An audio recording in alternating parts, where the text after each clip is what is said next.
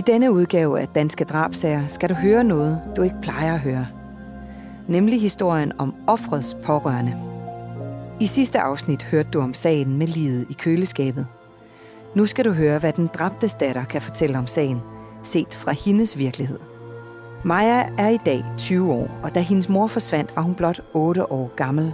Derfor var der mange ting, som hun blev skånet for, da den grumme sandhed om hendes mors skæbne kom frem i lyset. Det her er hendes egen fortælling om, hvad hun oplevede og kan huske om tiden før og efter drabet på sin mor. Mit navn er Stine Bolter, og du lytter til podcasten Danske Drabsager. Velkommen til dig, Maja. Tak fordi du vil komme her til Skovlunden. Jeg kunne egentlig godt tænke mig, at vi starter med, at du fortæller lytterne lidt om, hvorfor er det egentlig, at vi sidder her? Det gør vi, fordi at jeg synes, det er en vigtig historie at snakke om, også fra mit synspunkt. Øhm, og jeg synes også, der er nogle ting, jeg har brug for at komme ud med, og nogle ting, jeg føler, jeg aldrig rigtig har fået sagt, fordi jeg har været barn, da, da tingene skete. Men nu er jeg et sted i mit liv, hvor at det giver mening for mig at snakke højt om det, og fortælle, hvad jeg oplevede, og fortælle, hvad jeg følte, og hvordan tingene har været. Ja. Så du ringede øh, til mig på et tidspunkt, og, øh, og hvad var det, du sagde til mig? Det var fordi, jeg jo begyndte med at lytte til din podcast, og så tænkte jeg jo, at det kunne jo egentlig godt være, at min mors øh, historie kom med, for den er jo meget kendt i Danmark. Hvor jeg ringede til dig og sagde, hvis den nogensinde skulle med, så vil jeg også gerne være en del af det. Maja og hendes storebror havde en mor, som ikke altid kunne tage sig af sine børn. Her tager Maja også tilbage til sin opvækst. Altså, min mor var jo på den ene side en fantastisk kvinde. Altså, hun, hun ville virkelig gøre alt for, at vi havde det godt. Men hun havde bare ikke ressourcerne til det. Øhm, hun havde jo sine udfordringer. Hun havde jo sit misbrug, og havde rigtig, rigtig meget med at skifte kæreste ud. Altså, have en kæreste, og når der så ikke var flere penge, så en ny kæreste. Så der var jo aldrig den her base eller tryghed for os. Og så begyndte hun bare lige så stille med at få det værre og værre. Men, men før de ting, så var hun egentlig en rigtig god mor. Altså, vi tog og spiste, og var i zoologisk have, og altså sådan nogle ting, som, som jo mange gør. Men, men det krævede også meget af hende. Altså, hun skulle mentalt forberedes på det, og hun var også... Hun var ikke sig selv efterfølgende, fordi at det havde taget så hårdt på hende. Mm. Og hvor længe boede du hjemme øh, sammen med din mor? Altså, på min fireårs fødselsdag, der øh, møder jeg min plejefælder første gang. Og der er jeg så i starten i aflastning, i form af, at jeg jo så er ved dem hver en weekend og så hjemme med min mor. Men vi går ikke ligesom efter den ordning, da min mor godt kunne finde på at køre mig ud til min plejefælder i tider og utider, øh, når hun ikke lige kunne magte det. Så det har meget været blandet, hvor lang tid jeg er hjemme med min mor. Jeg kunne godt være der i en måned, men så kunne det også godt være, at der gik to måneder før jeg så hende igen. Det kom rigtig meget ind på, hvordan det gik for hende. Majas far begik selvmord, da hun var ganske lille. Siden har hendes storebror også begået selvmord, og plejeforældrene i Jylland blev derfor Majas redning. Hvor meget kontakt havde du med din mor, da du ligesom flyttede rigtig ind hos plejefamilien? Det var lidt svært. Det var lidt meget i tider og utider, og hun kunne finde på at ringe midt om natten, og hun kunne ringe tidligt morgen, og så når vi prøvede at få fat på hende midt på dagen, så tog hun den ikke. Øhm, hun ville godt stadigvæk have det her, det der magt over mig, at, at min plejeforældre skulle vide, at jeg var, var hendes datter, så at hun kunne jo godt finde på at skrive til dem, I skal gøre det her, det her, og I skal gøre det her, det her, I må ikke gøre det her, hvor hun jo ikke havde noget med mig at gøre, men stadigvæk ville bestemme, hvordan tingene skulle foregå. Jeg havde begyndt med at få rigtig, rigtig langt hår. Jeg har meget, meget tykt hår, så min plejemor tog mig til frisøren, fordi jeg synes, det var så træls, det hår. Så jeg kom til frisøren, og det var blevet mega flot. Så så min mor det, og så klippede hun det bare af. Fordi at min plejemor skulle have den magt i at må bestemme, hvordan jeg skulle se ud. Mm. Men, men hun var der jo ikke som sådan i mit liv, men, men hun ville stadigvæk gerne have den her magt til at kunne bestemme over mig. Og det kan jeg jo på en eller anden måde godt forstå, fordi jeg er jo hendes datter, men hun har bare ikke haft ressourcer til at kunne, til at kunne varetage den opgave. Når du så var sammen med din mor, hvad lavede I så? Altså, de, der er jo nogle helt klare minder, der kommer op i hovedet, når jeg tænker tilbage på det. Men, men mange af dem er jo det her med at komme ind i en lejlighed, der ligner... Øh, jeg, jeg ved ikke engang, hvordan jeg skal beskrive det. Forfærdeligt. Altså, det er et forfærdeligt sted. Og hun ligger på sofaen, hvor der ligger piller ud over bordet, og poser og gammel mad og sodavand, og hun bare ligger og ikke, og ikke er til at komme i kontakt med, fordi hun er så påvirket. Og at, øh, at jeg jo så bare sidder på mit eget værelse, men der, på det værende tidspunkt her, der er min bror også derhjemme. Vi sidder inde på værelset sammen, og der ikke rigtig er nogen forældrerolle til os. Men han er jo 10 år ældre end jeg er, så han har jo altid måske været lidt den der faderfigur, han har måske prøvet at træde lidt ind i. Men det har jo også været svært for ham, når vores mor var, som hun var. Så jeg kan ikke sådan sige tilbage på nogle minder øh, med min mor. Fra december 2010 til februar 2013 var der ingen, for uden drabsmanden, der kendte til Majas mors skæbne. Var hun forsvundet af egen fri vilje? Levede hun måske i bedste velgående? Maja spekulerede af og til over, hvor hendes mor var, men hun vidste, at hendes mor var misbruger og jævnligt havde det svært. Af og til fik hun og andre omkring hende dog et livstegn. Der blev sendt breve til mig og gaver til mig, som blev underskrevet, hvor der stod hilsen mor. Og nogle af de breve, der kom, var meget personlige, og nogle ting, hvor jeg tænkte, det kan jo kun være mor, der altså, skriver de her ting, og, og det er jo nogle, nogle gaver, som jeg jo har sagt til hende, jeg har ønsket mig. Så alt, der, var, der var ingen røde klokker, eller sådan, der ringede, da, da alle de her ting foregik. Øhm, og min sagsbehandler fik breve fra min mor, og kommunen og min plejefølger. Sådan. Alle omkring mig fik jo breve og, og e-mails og beskeder fra hende. Så der er ikke noget, der indikerede for mig, at, at der var noget galt. Maja havde en tryg barndom hos plejefamilien i Jylland, og havde ofte ikke lyst til at være sammen med sin biologiske mor. Hun kan især huske den sidste gang, hun så sin biologiske mor i live. Episoden udspillede sig i en bil, hvor hendes mor og morens kæreste sad. Maja vil ikke med dem hjem. Jeg siger til min mor, jeg håber fandme, du dør, og du er en lortemor, og altså virkelig, de mest voldsomme ting, du kan sige, sidder jeg bare og råber i den bil og skriger, og så begynder jeg at sige, Anne Mette er min mor, og du er ikke min mor, og alle sådan ting. Og det andet med så, at øh, de vender bilen rundt, og øh, smider mig ud af bilen i gårdspladsen ved mine plejefælder, og så har jeg aldrig set dem siden. Og så er det jo ikke lang tid efter, der min mor ligesom dør. Og det er jo noget, jeg virkelig skulle arbejde med. At noget af det sidste, jeg sagde til min mor, det var, jeg hader dig, jeg ønsker dig død og sådan noget. ting. Det har virkelig været svært for mig. Mm. At, at det var den måde, at hun skulle, altså, skulle have fra med, med en tang, eller med, med noget, jeg kunne finde på at sige på den måde. Efter Majas raserianfald og vredesudbrud over for sin mor i slutningen af 2010, gik der noget tid, før hun igen rakte ud til sin mor. Jeg fik lige sådan et moment, hvor jeg tænkte, ej, hvor jeg savner min mor. Så jeg ringer, og jeg ringer, og jeg ringer, og hun tager den ikke. Og så begynder vi med at sådan, Nå. så prøver jeg at ringe dagen efter. Hun tager den stadig ikke. Men så begynder jeg jo med at pipe sms'er ind. Sådan noget, hej skat, jeg kan ikke lige snakke lige nu. Kan du skrive i stedet for? Eller, hej som musling, øh, jeg har det ikke så godt. Øh, jeg skriver på mandag og sådan nogle ting. Og de ord, der blev brugt i beskederne, var jo meget, altså, det var også nogle, hun brugte. Øhm, og så er jeg jo otte år gammel her, så der var ikke nogen røde flag eller røde klokker, der ringede der. Så, det var, så du regnede bare med, at det var din mor, der skrev? På daværende tidspunkt, ja. Mm. Hvis jeg sidder nu og kigger på brevene, kan jeg tydeligt se, at det er forfalsket, og jeg kan tydeligt se, at han har prøvet at forfalske hendes håndskrift. Men da jeg var 8 år gammel, så var der ingenting, der indikerede for mig, at der var noget forkert her. Da Majas sagsbehandler ikke kunne få fat i Majas mor, og hun heller ikke mødte op til de møder, der var planlagt, fik sagsbehandleren på fornemmelsen, at der var noget galt.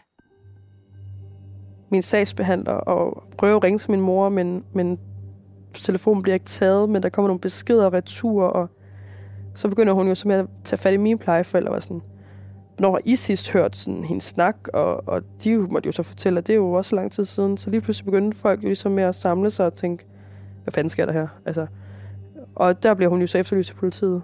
Og hun havde ikke andre mennesker, der, øh, der så til hende, eller hun sås med, eller hvad? Hun havde en uh, god kammerat i, uh, i Bjergbro, men som har skrevet rigtig, rigtig meget med hende. Men det har bare ikke været hende, han har skrevet med.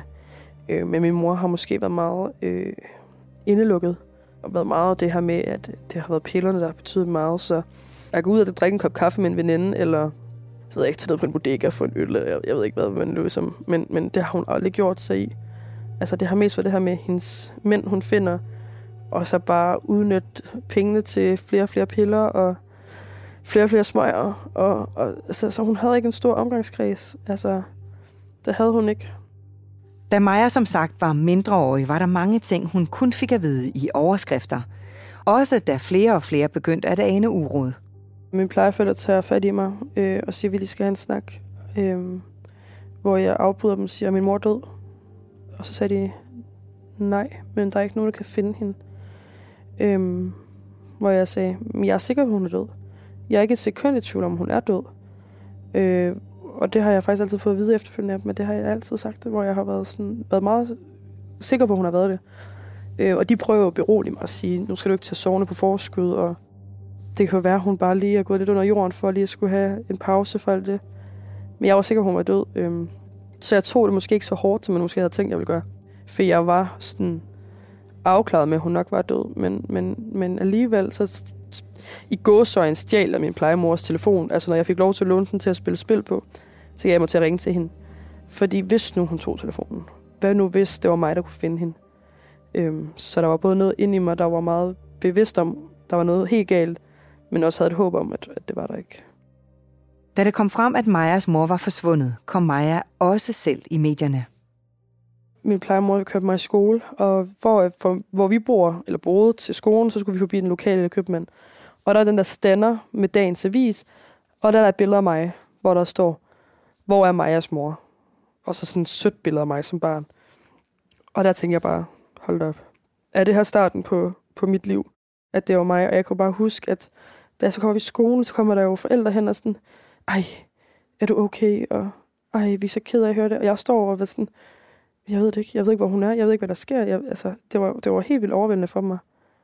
Så begyndte det jo med at blive lige så stille mere og mere stille. Altså, hun, er jo stadigvæk, hun var jo stadigvæk eftersøgt, eller efterlyst, og, og folk ledte jo efter hende, men det begyndte jo lige så stille med at fade ud. Der, der, skete, der kom jo ikke flere spor, og der var, var ikke nogen, der meldte ind om nogle ting, så det var jo, det var jo meget hurtigt lukket igen. Maja var 10 år gammel, da livet af hendes mor blev fundet i et slukket køleskab i starten af 2013. Da min mor ligesom er blevet fundet, og, og det er kommet frem, så er det jo noget, der kommer meget, meget i medierne. Så de tog fat i min hånd og sagde, nu tænder vi fjernsynet, men du skal være forberedt på, at der bliver snakket om din mor. Og jeg sagde, ja ja, det er da ikke så spændende, det er der ikke, men det var jo overalt. Dagen efter, da jeg cyklede i skole, er der jo billeder af min mor på forsiden af Ekstrabladet og BT og, og sådan nogle ting. Og, og jeg havde måske været lidt naiv på det tidspunkt. Jeg har heller ikke været så gammel og tænkt, det er jo bare lige et par dage. Men det var jo lang tid, fordi man fulgte jo retssagen, og man fulgte jo alle mulige ting. Og den, altså, jeg kan godt se for, for andre synspunkt, det er jo en virkelig voldsom sag, og den er også mega spændende. Og jeg ved det også selv, hvis det ikke havde min egen familie, så har jeg også fulgt med i den. Men jeg synes godt nok, at på det tidspunkt, det var totalt uoverskueligt. Maja husker tydeligt, da hun fik at vide, hvordan hendes mor var blevet fundet i køleskabet. Min plejefælde fortæller, at hun er blevet fundet i et køleskab, øh, hvor hun jo så har været gemt de, altså de to år, hvor vi kan kunne finde hende. Men alle detaljerne og alle tingene i det, får jeg ikke fortalt. Det er slet ikke noget, jeg har fornævnt. Det er jo, da jeg først selv øh, får agtindsigt i politiets øh, sager, at jeg kommer ind og læser om tingene. Fordi der bliver selvfølgelig sagt nogle ting i medierne, men, men det er også begrænset, hvad de fortæller. Øhm, så det har jo været meget overordnet det med, at hun er blevet dræbt og lagt i køleskab. Jeg tror kort, at der er blevet sagt noget med en plastikpose. Men jeg tror ikke, at, at der er blevet gået mere i detaljerne i, i, i det, der har været i medierne sådan med tv, øh, eller der er blevet skrevet. Så jeg tror først, det er sådan, da jeg selv får altså sådan aktindsigt i politiet, jeg kommer i detaljer med, hvad der er sket. Men der har jeg jo så også været 13-14 år, da jeg læser det.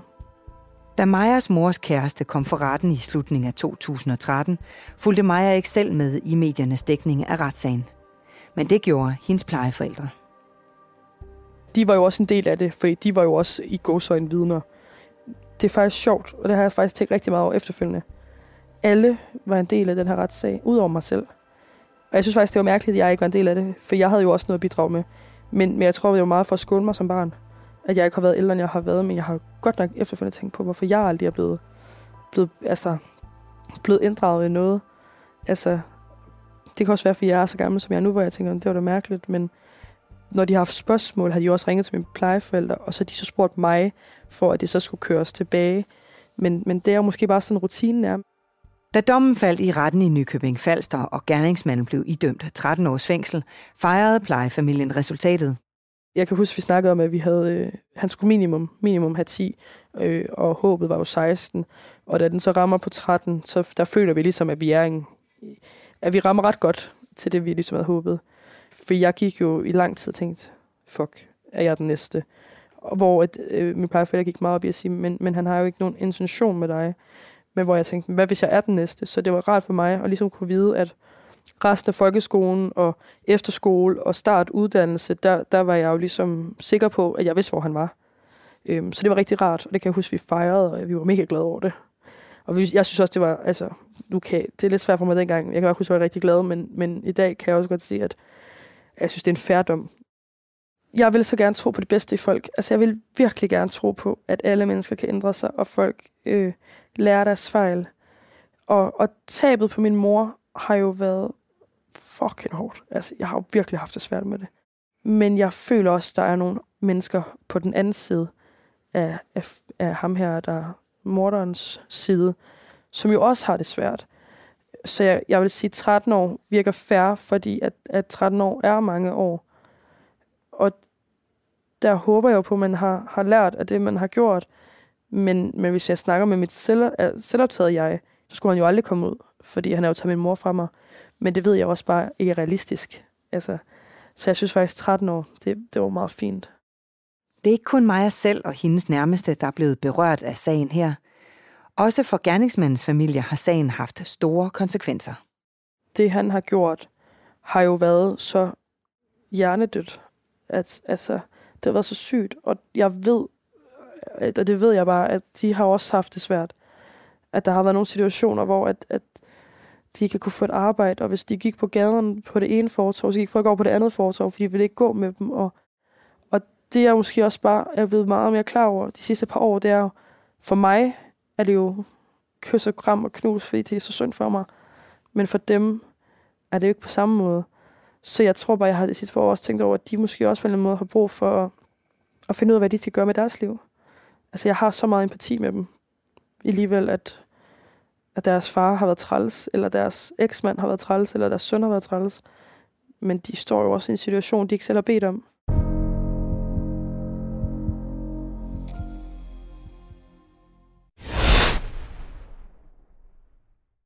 Har du for meget at se til? Eller sagt ja til for meget?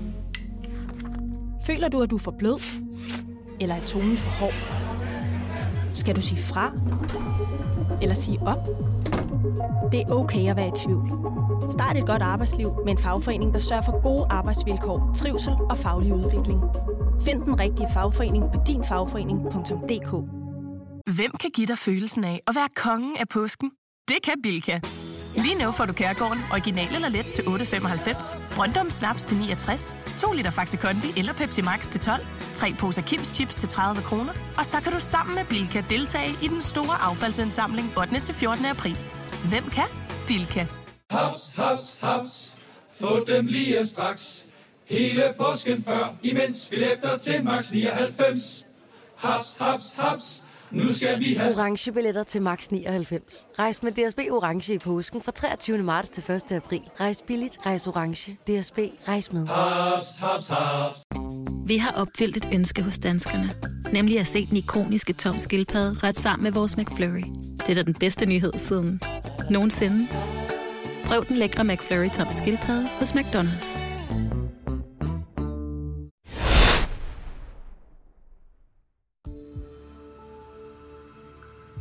Når Maja nu som ung voksen kvinde er begyndt at interessere sig for sin mors skæbne, skyldes det en stor lyst til at vide præcis, hvad der skete, da hun selv var for lille til at kunne følge med. Jeg tror, at der er rigtig mange mennesker her i livet, som er, har gjort det af deres bedste, men har prøvet at skåne mig.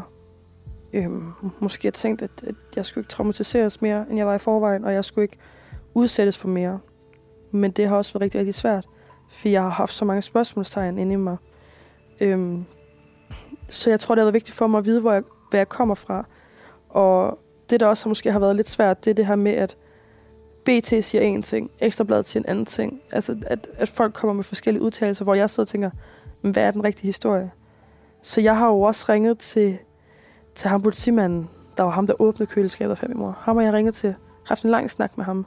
Har ringet til Søren Ravn og haft en snak med ham. Jeg har jo ringet til, til folk, der har været en del af det her, og har kontaktet rigtig mange mennesker, som har haft en del med sagen at gøre, for at få nogle brækker til at, og, og ligesom at skulle falde sammen lidt.